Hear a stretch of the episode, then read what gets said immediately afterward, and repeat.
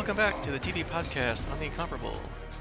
We're starting a new rewatch podcast tonight, this time for the 1999 to 2004 sci fi series Farscape. We're going to be covering every single episode the good, the bad, and yes, the ugly. Each podcast will cover two episodes, and schedules willing, we'll be releasing a new episode every other week. I'll be your host tonight, Eric Scott, and joining me is my fellow escaped convict, Jason Johnson. Hello, everybody. All right, some quick background on Farscape. Uh, it was an Australian American joint production series, produced originally for the Nine Network in Australia, and it aired here in the US on the Sci Fi Channel from 1999 until 2002. So that was four seasons, each 22 episodes long. Uh, then it was canceled on a nice, annoying cliffhanger. And then they managed to actually get the rights back and wrapped it up with the Peacekeeper Wars two part miniseries in 2004. So before we get started, just want to give everybody a little important note on what we found out when we started watching. Uh, for this rewatch, uh, please use the episode order on Wikipedia, at least for season one as apparently we found out that the episode order on Amazon Prime is using the air date, not the production date. So that can cause some kind of uh, like out of sync experiences where some characters reference stuff that hasn't happened yet if you watch the Amazon order. Uh, so, for example, today we're doing seasons one, episodes one and two, according to the Wikipedia production order. But if you're watching Amazon, you'd be watching episodes one and seven. So that's a slight difference. So we'll try to add that Wikipedia link to the show notes, or you can just go to Wikipedia, look up Farscape, and go to the season one episode list. All right, enough admist trivia. Down to some fun. Jason, uh, how did you get involved with Farscape? Uh, when did you start watching it? How much did you watch, et cetera, et cetera? So Farscape is one of those fun shows that I actually completely missed. I, I knew about it, you know, it was in the periphery, uh, sci-fi community, all that kind of stuff. But at the time it aired, I had no access to any of the um, channels where it aired. There was obviously pre-internet access and all that kind of stuff. So uh, at least in the middle of nowhere where I live. So I actually completely missed it, other than just kind of being aware of it and wishing I could watch it. Um, I remember, you know, I think it, it, you know, it was one of the first ones I can remember outside of the Star Treks to to have um, some of the the puppets and stuff that the Muppets puppets. I don't know what we call the uh, Farscape aliens, but um, I guess we'd have to defer to uh, maybe one of the other podcasts on Muppets to know. But uh, you know, so I completely missed some of the uh, the airing of it. But it's always been one of the shows that I've wanted to rewatch and just never found the time. So completely new to me as we go through it. And I'm kind of a hybrid of that. I knew it was on TV because we had Sci-Fi Channel back then. I think I was just recently married at the time, so I wasn't really interested, or we had other things to do, obviously, than watch TV. So I, th- I don't think I started watching it until late season two, maybe. And I'm not sure if they're doing reruns back then, so I may have just just kept going with season two and just kind of figured it out and just followed along as it went. And then I, I watched the whole rest of you know seasons two, three, and four, uh, I was really mad, like I said before, when they ended it on a cliffhanger, like a la Blake Seven. If you know that show where it ends and you're like, is everybody alive? Is everybody dead? What's going on? I hate this. It's canceled. And then two years later, you know, they uh, came out with that Peacekeeper War miniseries and wrapped up the whole thing and to a nice happy ending. Yeah, I tend to be a, a, completionist, so the fact that I couldn't start at the beginning was one of the the reasons that I just kind of stayed away from it because if I can't, I figure if I missed it, I've already missed it, and I just kind of move on. So uh, I, am glad to be able to go back to the beginning and hmm. work from there. Yeah, because I had started rewatching this, I don't know, a year or two ago. Uh, well, I think I watched the first couple episodes, probably the Amazon order, and you know, I was maybe confused in the beginning. Uh, but then we stopped for other things because you know the next shiny TV series comes on and you stop watching the old stuff, watch the new stuff. Uh, so yeah, so I'm anxious to see what I've missed since I don't think I've seen everything for, before I started watching, you know, 20 years ago or whatever. So this will be fun. Yeah. All right, here we go. Uh, let's recap. Uh, we'll recap the first episode, talk about it. Uh, didn't do the same thing for the second episode. So we begin obviously with season one, episode one, entitled Premiere. We open on Earth. IASA astronaut Commander John Crichton and his best friend DK are about to test their theory that a spacecraft can overcome atmospheric friction to exponentially increase its speed using only a planet's national gravitational pull. That's basically a long-winded way of saying it's a more better slingshot maneuver, I guess. Uh, on his way to the space shuttle, carrying his Farscape 1 spacecraft, we meet John's father and former astronaut Jack Crichton. Jack gives his son a puzzle ring, originally given to him for good luck by cosmonaut Yuri Gagarin, and he tells John that he will get the chance to be his own kind of hero. The Farscape 1 launch goes as normal. However, during a critical moment, Mission Control detects some kind of electromagnetic, electromagnetic wave approaching Farscape 1. It hits the ship and sends it through a wormhole to somewhere else. When Crichton finally regains his wits, he sees that he's nowhere near Earth and in the middle of a pursuit between several small ships and a much larger ship. Farscape 1 is clipped by one of the smaller ships, which spins out of control and crashes into an asteroid. Then Farscape 1 is pulled inside the large ship's hangar bay. Inside the hangar, a small drone appears outside of Farscape 1's canopy, startling John. Just then, a fire breaks out inside his ship. John grabs his fire extinguisher, leaves the ship and puts out the fire. And then two more drones appear and force John to march through the ship to what looks like a large command center with two aliens standing there. The large male warrior like alien grabs Crichton by the throat, lifting him off his feet Darth Vader style, and speaks something in a strange language, while another alien, a bald blue female, looks on. John is injected by one of the drones and can now suddenly understand the alien's language. Hey, that's pretty convenient. That takes care of several sci fi plot devices right there. They tell him that they only brought him on board because his, of his ship and his technology that they think they can use to help escape their attacking ships. Since he's pretty much choking Crichton to death and getting nowhere, he, the large warrior throws Crichton across the deck. The warrior demands then help from a third alien he calls Pilot, who appears on the view screen. Pilot says he can't help while the ship's control collar remains in place. As the warrior starts yanking at tubes beneath the control panel, I guess to try to free the ship, we meet yet another alien, a small frog-like alien on a hover chair who tells John that he'll look after him now if John will look after him later, whatever that means. And, well, the warrior's random destruction seems to work as the control collar on the ship is released. The warrior then yells for something called a starburst. Blue energy builds up on the hull, and the ship, whose name we learn is Moya, flies into the tunnel that that creates in space and disappears, but not before taking one of the smaller attacking ships with them. Meanwhile, on the bridge of the carrier ship that the fighters came from, we meet Captain Crais, who learns that two of his fighters are missing. One of those fighters was piloted by his brother, and yeah, you guessed it, that's the one that clipped Crichton's ship and was destroyed. He vows that the pilot of that ship will pay for his brother's death. Back on board Moya, they aren't sure where Moya starburst to. Uh, during their arguing about it, the warrior knocks Crichton out by striking him with his really, really long tongue. Ugh. And then we learn more about our aliens. All of them were apparently prisoners. The blue alien is Pa'u Zotoh Zhaan, a Delvian priest imprisoned for anarchy.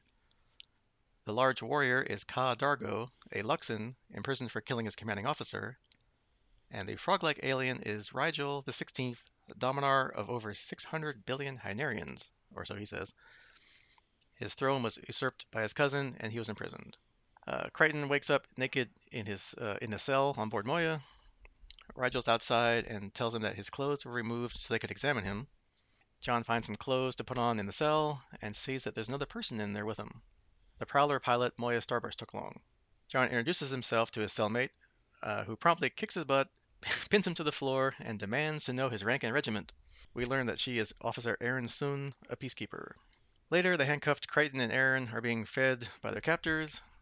Uh, Zhaan explains that Moya is a living organic ship, but can't travel fast because of the damage D'Argo caused when he tried to release Moya's control collar and that they're on their way to a commerce planet for supplies to help fix Moya.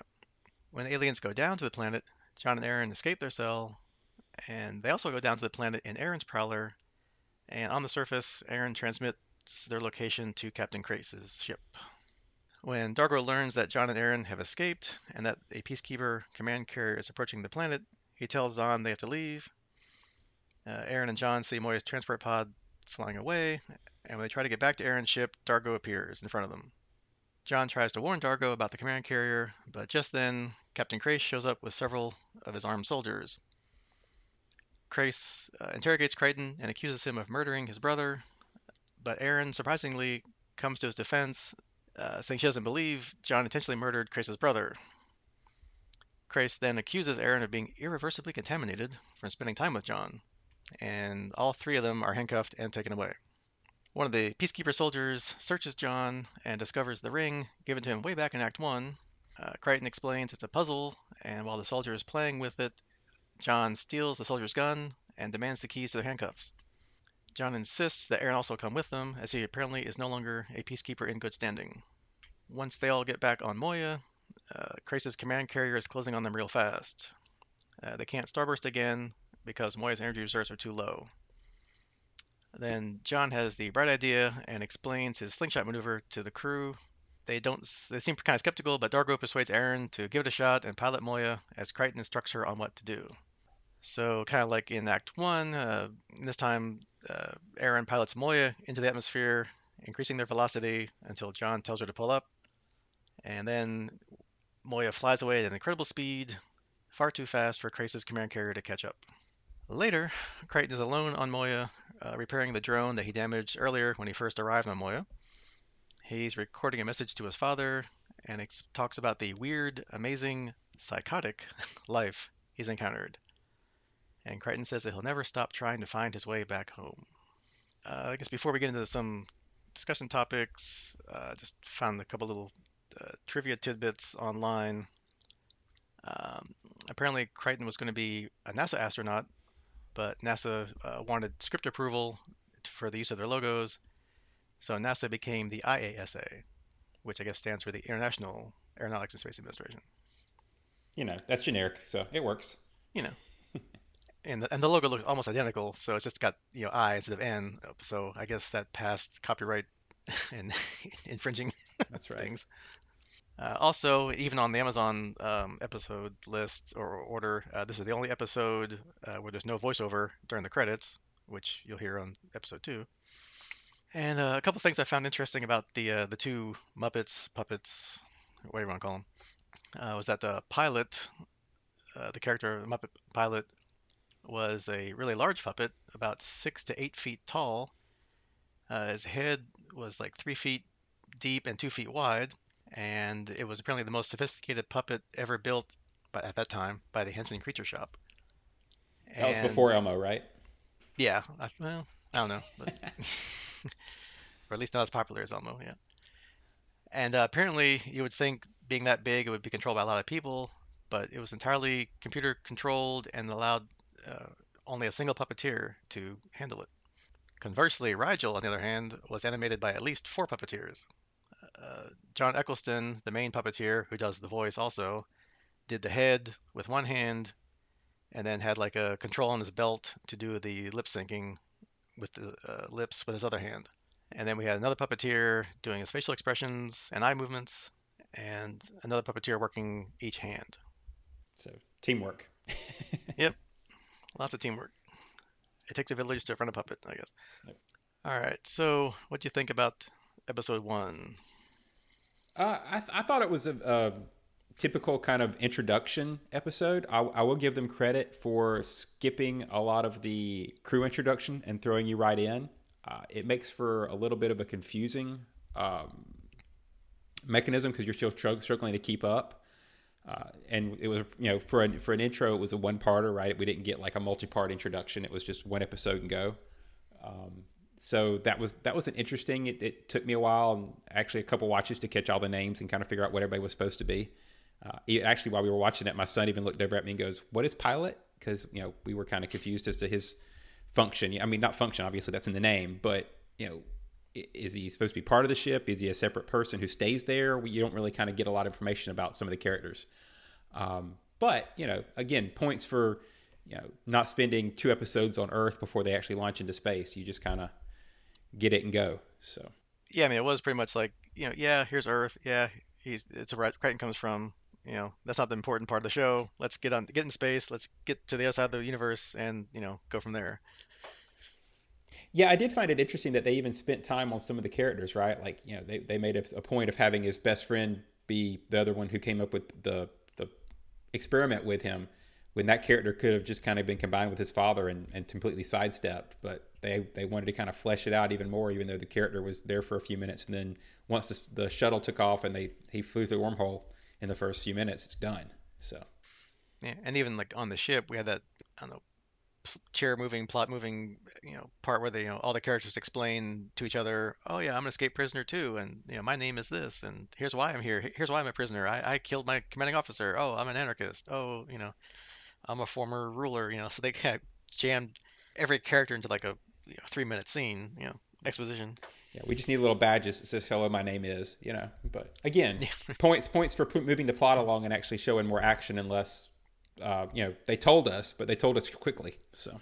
Yeah, yeah, I'm kind of glad they didn't explain either, like the Crichton's version of the slingshot maneuver, other than like, I guess the only difference is from a normal go around the planet and build up speed is you're going through the atmosphere and somehow building up speed. But whatever, I, you know, I don't need like tech to tech, you know, heavy science like Star Trek, you know, technobabble. Just you know, we're on Earth. We gotta get him over out to outer space somewhere. Let's just you know get him right there as soon as we can. Yeah, and, and just half half explain it so it makes kind of sense. And as a as a child of the '80s, I'm always happy to see space shuttle footage, even if it's stock footage. You know, it just kind of brings me back. So. And I guess I'm, I'm sure we'll see Crichton's father later, because um, you know you got like a well, to me, a big name actor. You know, Kent McCord uh, playing Crichton's father. Uh, I remember Kent from Adam 12, growing up in the 70s. And uh, I even had Adam 12 lunchbox among other lunchboxes back in grade school. So I'm assuming, and plus because Crichton's recording, you know, notes to him or something that assuming he's going to show up later. Yeah, kind of kind of a precursor to the Iron Man recording into his helmet kind of thing from modern mm-hmm. time. But you know, it's good to see the the traditional cassette recorder. Uh, I will say that that's one of the things I would have liked to have seen them spend time on at the beginning is setting up his relationship with his dad a little more. I mean, we get kind of a walk down the the tunnel to the ship, you know, as he's walking him out scene. But uh, you know, they could have set up a little more interaction between the two of them, since that may be a, a plot device going forward, is him talking to his dad and all that. But again, yeah, economy of time. So yeah, I mean that's not the real focus, so you have to move on. But they did try to set it up at least where it's kind of like his dad was an astronaut. He was on the he walked on the moon. You know, I guess he was a big name. So Crichton kind of feels like he's in his shadow. Like he, he's not, I guess, not not getting the prop, you know, the recognition he deserves, but the, more like he, I guess he has to try probably try harder because you know he's the son of the great you know Jack Crichton. And, and they set it up as you know his dad was the traditional probably military officer who became an astronaut, kind of warrior astronaut, and Crichton's well, you know, John Crichton is more of our um, scientist, explorer, peaceful type character. So it kind of brings him in as not being a warrior, right? He didn't come in with military experience or anything. At least that's the assumption. Yeah, I mean they don't make a, a, deal out of it. It's more like he's he's a scientist, and he and his friend thought up this theory, and they're out there testing it. He just he's, so he's not, he's not the military astronaut. He's just like a civilian astronaut. Yeah. Right. And um, another kind of thing I liked, where you know, apart from the, like the techno babble ish, you know, just get that out of the way and go half across the universe. Uh, the other trope they kind of get away with is uh, the universal translator. So, you know, Crichton gets injected by some microbes from one of those little drones and suddenly can understand everybody. You know, very like Babelfish like.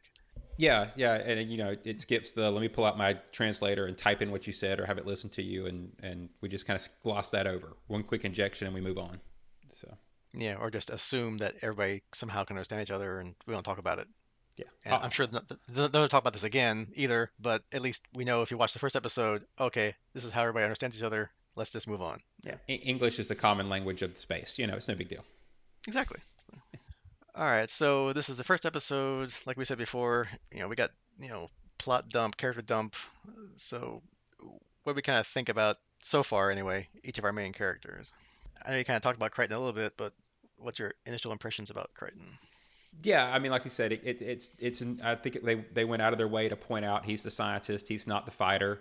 Um, you know, there, wasn't a lot of chance for him to do any of that other than the the science experiment stuff at the end where he he maps out his um, solution, which you know we're going to gloss over the loss the, the lack of actual variables. I mean, he doesn't really know the the atmosphere breakup or the the size and mass of the planet or anything fun. We'll just assume Moya could tell him all that. Um, but yeah, I think they they you know have set him up to be a, a, a proxy for the audience without knowing what's going on and, and all the fun stuff. So you know, mm-hmm. again, we'll we'll see where we go from here. Yeah, I mean, he's kind of like the in one way like the the, the smart alecky way over his head, but you know by luck or moxie or whatever. He, he just kind of gets his, gets through everything. Uh, kind of, you know, more, more lucky than skillful. Yeah, except for the the math. You know, he's skillful Yeah. at math. Yeah. We were told to be no math, right? So yeah, well, not in this show, evidently. yeah, right. And uh, D'Argo uh, kind of comes off, at least right now, as like your your typical warrior mentality. Uh, kind of like if we're comparing to the other big show at the time, Star Trek, uh, then D'Argo is basically Worf.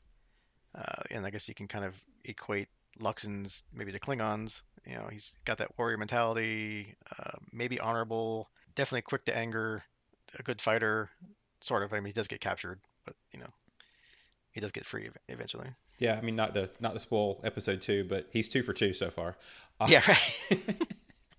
but um, yeah, you know, I, I think you, you got they wanted to have their their warrior. I think it's kind of neat to, to have him. You know, when when they're doing their backstory exposition, you know, they discover that he's or they discuss the fact that he's very young and only been on what two campaigns or something. So, Mhm. you know, while he's he's obviously a, a warrior race, he's not necessarily the the senior expert from the warrior race. So um, it kind of gives him a chance to hopefully play with you know inexperience as well as his confidence.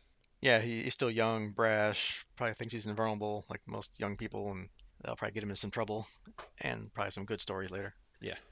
Zhaan uh, didn't really have too much to do in the first episode. The second one we'll get into, she does quite a lot. Um, but kind of one of the things that happened in the first episode where she was working on one of the consoles, they kind of speeded up the footage, like she's like got super speed or something. I wasn't quite sure what that is. I guess maybe we'll see more of that fleshed out later. Yeah, and and again, you know, really short introductions on these characters. You know, she's an anarchist, uh, anarchist leader. Actually, I think is how she terms it. But uh, you know, again, I'm not really sure what that means in in her world. Um, I, I kept kind of flashing on her to being kind of like uh, Inara from Firefly, right? You know, the the kind of mystical, uh, uh, religious aspect to her that, that they kind of played up in Inara is is very reminiscent to what I saw in her character. So, Yeah, as we learned in the second episode, yeah, well, you know, she does have some priestly abilities or skills that like mystical in nature, right? right. And Rygel, again, the first episode, and don't really learn much about him, other than I don't know, I guess being royalty, or if that's a Dominar's, I guess if he's like a kind of analog to a king, I guess he has that kind of like aloof, kind of superior attitude. I guess he's trying to schmooze Crichton for some reason. Like, you know, if you watch after me, I'll watch after you. Uh, like he's trying to like basically be everybody's buddy and you know get get everybody's good side so that nobody, I guess, you know, stomps on him because he's probably the little, you know, littlest guy on the ship, right? Yeah, and then of course the warning at the very end where he he wants to, to take some of Crichton's equipment and you know asks him, you know, are you a light sleeper? So he's obviously feels entitled to whatever he feels like he wants. You know, has that kind of royalty mentality to him. Um, ag- again, uh, also seems to be you know as is trying to traditional for this time period, the, the comic relief character, right? You know, he's the the one that just kind of floats around and, and they can interject into any any scenes. I don't know if I'd call him an Orko, but you know, something along those lines. And then we get to, you know, Pilot, which is probably, I guess, the least, at least in the first episode, the least used character. Kind of not much to him yet. Uh, just kind of, you know, obviously he's the pilot, you know, helps fly Moya and basically, you know, is updating the crew all the time on what's going on. Yeah, this was one where I, I would like a little more. Uh, hopefully, we'll get a little more explanation. You know, is it is it is his race kind of always have a symbiotic relationship with um, the ships, or do they do they um, you know is he special, or is it just the fact that he's in there? You know, it, it seems like they use him, especially since he communicates through the screens, almost as a as an analog, a living analog for a ship's computer from Star Trek, or maybe even an astromech, right? Where it's he's kind of the interface to Moya, but you know we don't actually get him out and do anything. He just kind of stays in, plugged in all the time. Yeah, because it seems like he's more like either like empathetic or, or telepathic with Moya, because obviously Moya's not speaking and not saying anything, but he's interpreting or saying what she's feeling or what she's seeing or something like that. So it'd be that could be interesting if they explore that more. And and that's why I was saying he may maybe is it a symbiotic relationship? Because I mean, is he like you know he doesn't seem to leave the room, so I'm guessing he is connected somehow. And I guess rounding out the final member of the crew is uh, Aeryn, who, at least in this first episode, obviously didn't start out being part of the crew. She wasn't an escaped prisoner like the rest of them. Did a pretty good job of not wanting to be a part of them and wanting to escape, get away. Even after um, Crais had said, you know, she's irreversibly contaminated, and I think D'Argo at one point said that's like, you know, a death sentence or something. you know, that she still wanted to stay behind, like it, it's her duty. Like, you know, she's very. It sounds like she's very, almost like uh, D'Argo, like you know, honor, duty. You know, wants to serve. You know, even to you know her death apparently. Yeah, and you know they, they obviously aside from Crichton, I think she got the most character. I don't want to say development, but fleshing out in this episode. Right? They they had to spend a lot of time explaining why she would need to be part of the crew and, and willing to turn her back on her people. Um, so the, you know she she was a, a, more fully explained in I think this episode. The uh, other interesting thing is that they made her human or human like you know, she's not a, a person in costume. She's not a puppet. So she gets to be the human analog that, that Crichton relates to. And, and I don't know if, he, if they're going as far as attracted to, but definitely kind of, you know, is, is more some, uh, compatible with just because of, you know, feeling like he's got another quote human to interact with. And even back when they first, you know, introduced to each other in the cell, where she's asking him like for his rank and regiment. Like she thinks that he's also like a peacekeeper. So I don't know if everyone that looks like them in that side of the world, that, that universe, are all peacekeepers. Are they all part of that same organization? And there's no civilians, or is it just because he had like a uniform looking thing on? Well, I guess no, he didn't. He had just normal clothes on. So yeah, she just assumed he must have been someone else like her. Right. So it'll be interesting where they take that from there. And then finally, I guess we get our, our big bad, at least for this episode, probably for the season, uh, given that uh, quote unquote Crichton killed his brother, uh, as a Captain Crais. Kind of seems like your typical, I don't say evil mustache twirling commander, but you know he's got that like arrogant authority. He's like sometimes berating his staff. Sometimes they seem afraid of him. Sometimes they don't. And kind of seems like at least in this episode anyway, he's going against his orders by going after Moya and to capture his brother's killer. So I don't know if that's going to have any repercussions later. You know, if we see more of Peacekeeper Authority or more Peacekeeper ships other than this one, you know, we'll see. Yeah, I think a lot of that's going to depend on how big they make the the Peacekeeper, you know, army. Right? Is it is it a large, eh, you know, unit and he's just got one small ship out of it, or is he is he a pretty high ranking and therefore he'll have less repercussions and can go off on his own? That'll that'll be an interesting thing to you know to see.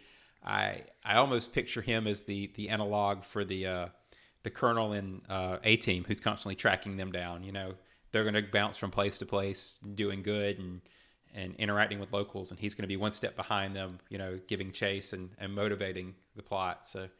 Um, it'll be kind of interesting if they can have you know chase scenes and flip a couple jeeps. We'll be in good shape. right. And I guess now that they're off in these uh, what uncharted territories, I think they call it uncharted region, that apparently these peacekeepers don't have much of a presence out there. So yeah, now if he's gone totally rogue and is chasing after Crichton way outside his jurisdiction, yeah, that could be interesting. Yep. All right, and that brings us to episode two of season one, uh, titled IET. Uh, we, we start out on board Moya as a loud siren is going off all over the ship. Uh, pilot eventually neutralizes the noise, uh, but clarifies that he's only dampened the noise that the, the beacon is still going off.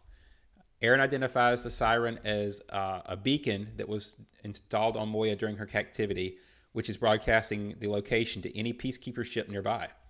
John suggests that they can reduce the beacon's range by submerging it in water, uh, by, and by it, the entire ship, right? The uh, there's a nearby planet they pass that fits the bill.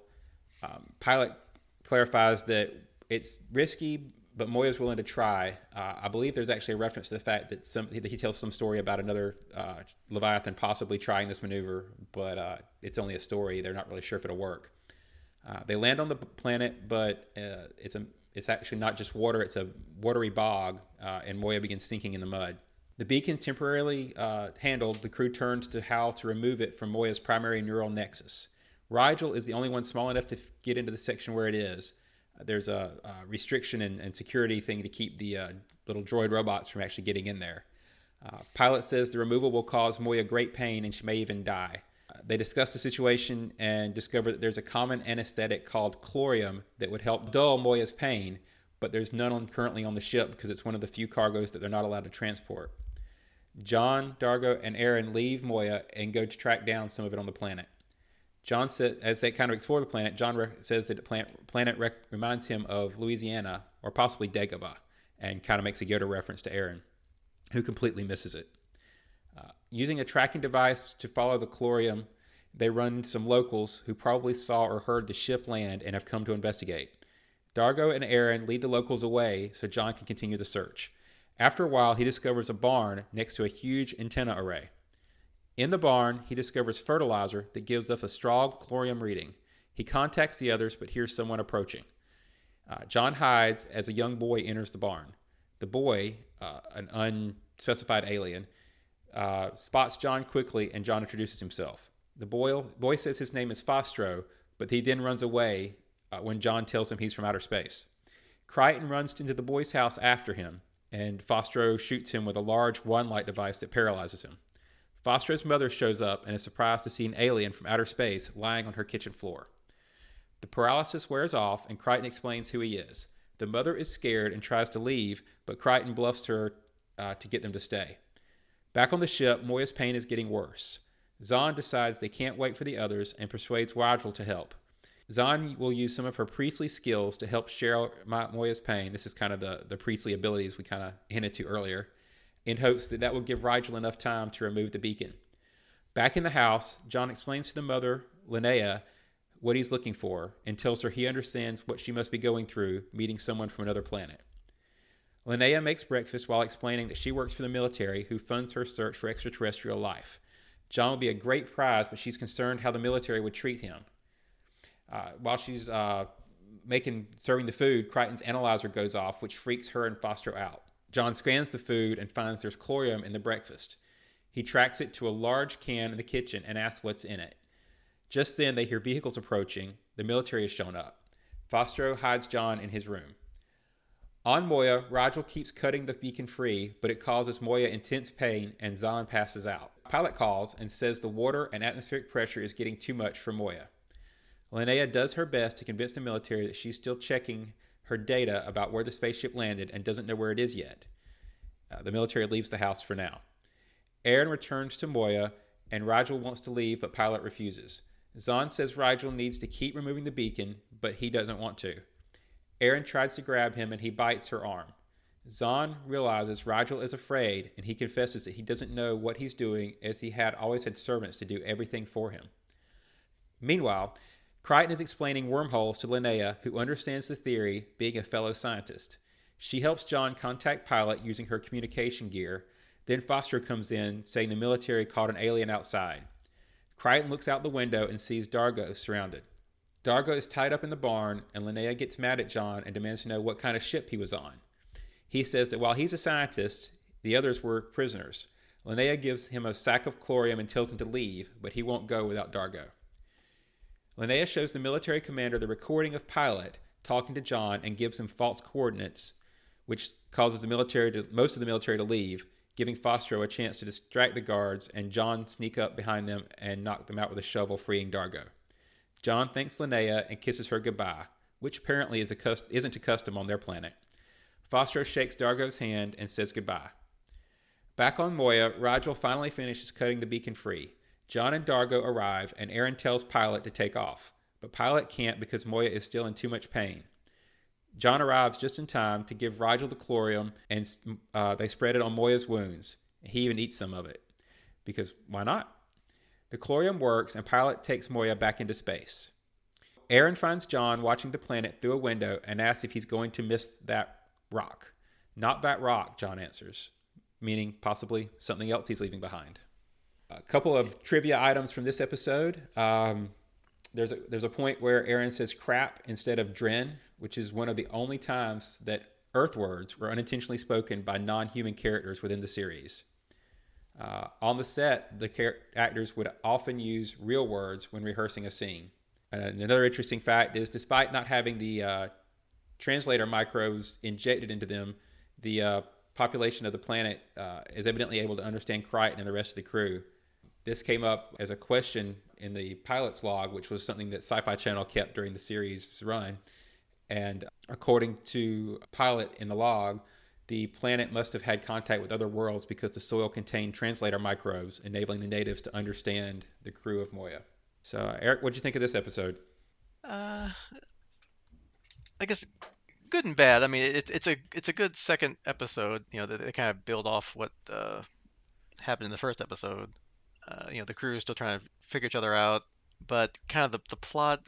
I, I like some of the plot, which we'll talk about in a minute. But then others, it's kind of like it's like the kind of like the old trope of like you know, of course, aliens land in the middle of a swamp, and there's like you know, country bumpkins out hunting for them, and you know, with with their guns and their dogs, and but then the yeah, rest it of it, seemed, it, made it more sense like a after really, that part. But Yeah, it seemed like a really quick uh, jump to me to uh, for a second episode to to right away throw them into a, a place that uh, you know uh, an untechnological society, right? I mean, here you, from our point of view, we finally made it into space. We've got a, a bunch of aliens. We've got you know spaceships and all this kind of stuff, and immediately they throw us into a, a an alien race that you know basically this is first contact, right? They're this is their first interaction with quote aliens. So it, it, it seemed really quick in a run to do that. Like you said, it did kind of flow plot wise from the previous episode on them needing supplies and trying to figure out, you know, how to how to escape and all the things that are going on as part of their escape. But it, it, it just seemed really quick in a run, to, in my opinion, to jump to the the un, untechnological alien civilization. yeah, and apparently, you know, everybody understands each other, even on this planet that supposedly has had no contact with alien, life before, and and no one would have known this, even with that, you know, note that they did on the Sci-Fi Channel. So it's just, yeah, okay, whatever. I- I'll I'll I'll hand wave that one away just because. Yeah, it's almost like they forgot and, and assumed that the microbes allowed everybody to to speak the native language, not just understand. You know, it's it's it just kind of glossed that point over and moved on. I mean, the, the the better parts of this episode, besides the over, you know, the overall plot notwithstanding, was basically you know getting more character development, especially this time around with Zhaan and Rygel, who, as we said before in the first episode, almost had nothing really to do. So at least this time, they were kind of you know integral to the I guess you want to call it the B plot on Moya. Zhaan's revealed that you know she's got these mystical powers where she can she can't dull people's pains or creatures' pains, but she can like share it. Which I guess being like, you know, if she shares it, you know, then she's taking some of it some of it away more or less and helping Moya kind of get through the pain as as Rygel's, you know, cutting out the beacon from her uh, you know neural nexus there. Yeah, I completely agree. I think that, that it's a good point that while they didn't get a whole lot of development, it was more the other characters in, in episode one. Zhaan and Rygel both get a good amount of, of character time in this episode with with Zhaan. I think I think this is where my my my relation to her and Inara as kind of the priestly role came from.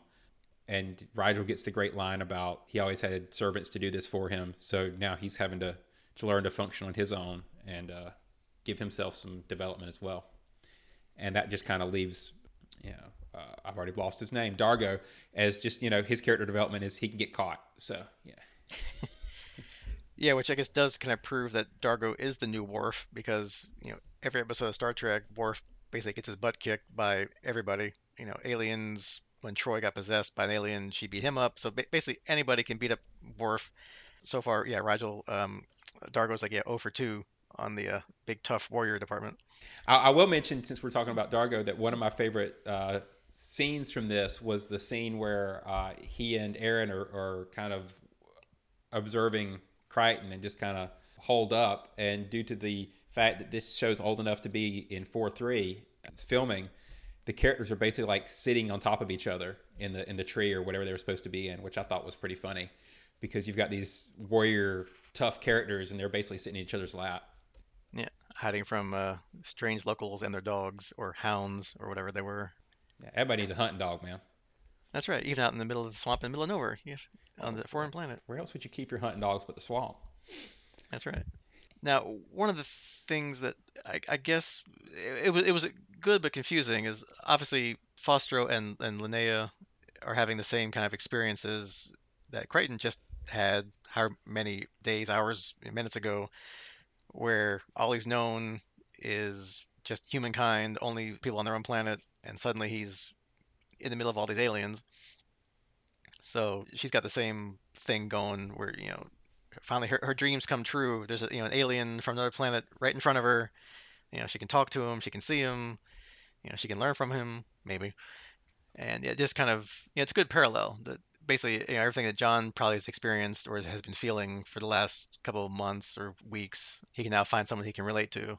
Yeah, and and of course they did it on a planet that reminded him of home with a character who was a scientist like him and and experiencing aliens for the first time like him and just just was a, almost a complete mirror image of his life except for she didn't go into space. She was searching from the planet but almost you know and a Wonder Woman analog of, of his current situation. Yeah and pretty much they're like at the same kind of technology level as earth and apart from just the sets looking like a normal barn a normal house a normal kitchen they take uh, him to a, you know Foster's bedroom which looks like a normal kid's bedroom so he's basically surrounded by yeah that feeling of home. I don't know if he was getting kind of homesick or if he was just or Dagobah, take your pick. Yeah, or Dagobah. At least the swamp part, right? but the part that kind of confused me at the end was when he like I don't know how long he was on the planet, a couple hours maybe, I don't know, but he seems to have this I don't know if it's like a relationship with Linnea or something where like when when they're leaving he kisses her on the cheek and she like looks shocked and he's like, "Oh, I guess you don't do that here."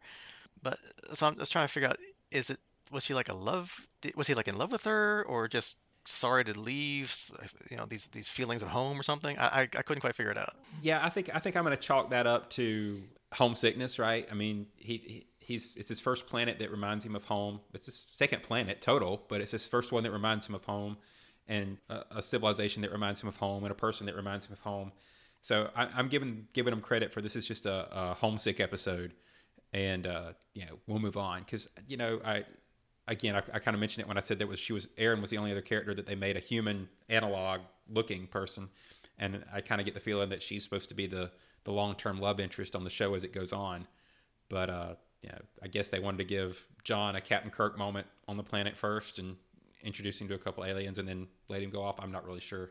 Uh, what they were going for there, but um, you know, I'll, I'll go with the homesick angle and move on. I think. Yeah, and I guess you know, yeah, being the like you said, the lead of the show, it's nice for him to have his moment. And he gets to relate to you know some people who are not. I mean, he does encounter the military, but you know they're not peacekeepers. They're not shooting at him in space. It's they're not on a uh, death hunt to hunt him down because he killed their brother. So he gets he gets a little bit of time to, to interact with other aliens. Yeah, although to Linnea's point though, like if she did get did turn him over to the military, you know, what would they have done with him? Probably the same thing that Crais had said he wanted to do to Crichton, like you know, examine him, like dissect him, learn what makes him tick. Which that's your typical military movie TV reaction to aliens, right? Well, and the title of the episode was I, E.T., so we get our ET reference there too. You have an episode full of aliens landing on a foreign planet trope. No, no Reese's Pieces though. I was disappointed. No Reese's Pieces. Yeah, although apparently that chlorine must taste really good. Um, it's they use it for baking. Uh, Rygel just eats it raw. I mean, must be some good. You know, it's also an anesthesia. It's, it's like the old uh, Saturday Night Live skit uh, where it's there. It's a it's a floor wax. It's a dessert topping. No, it's both. Multi-purpose also kind of like that Rygel's kind of getting the reputation, I guess, of being like a glutton. You know, he was eating a lot on the first episode when they're eating dinner. Uh, he's, you know, now he's like wolfing down random cargo like that they bring on board the ship well, for anesthesia. Well, and you know, suddenly he's like, oh, it's not, this, this this smells great. Let me eat some of it. I don't know, it's anesthesia, but hey, maybe it tastes great. I don't know. he was pretty clear in that first episode when they were looking for supplies that he needed something to make the food taste good. So, you know, maybe he found it. Yeah, you know, always got to, you know, carry your special seasoning with you whenever wherever you go, right? So. That's right. All right. Any final comments before we wrap up this inaugural episode?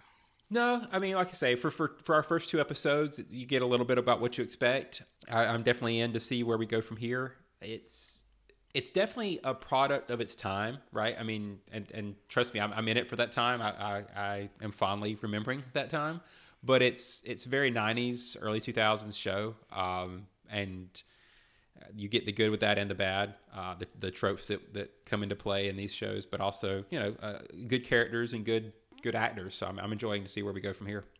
Yeah, I, I pretty much agree. You know, it's you know it's now what 21 years old, 22 years old. So it does kind of show it a little bit. But, you know, for first couple episodes, you know, the first one, obviously they have to, you know, start moving all the chairs, introducing everybody, kind of large cast. And, you know, you kind of got, they scare by the little moment in the beginning. The second episode, I mean, apart from the, the overall plot, which is not that great, uh, it was more, you know, you get more character development, get to learn more about the characters to get you more engaged in the show, which is obviously their goal. So they want to keep watching, right? So yeah, I'm pretty much excited to see where this goes. To you know, fill in my gaps with this first season, maybe season and a half of Farscape. You know, see what I missed, and then see where it kind of built into when I started watching it.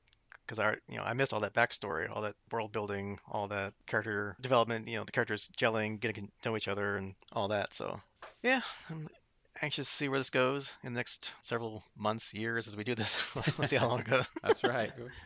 Uh, about at a time. About at a time.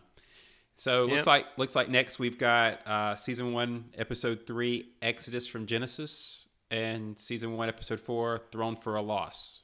Yep, and remember that's the Wikipedia order, not the Amazon order, which I think on Amazon it's episodes two and three, not three and four. That's- Just make a note of that so we don't watch the wrong thing next time. That's good. At least we don't have to go like eight two or something. You know, we get we get to, to go back to a somewhat normal order for the next two episodes anyway.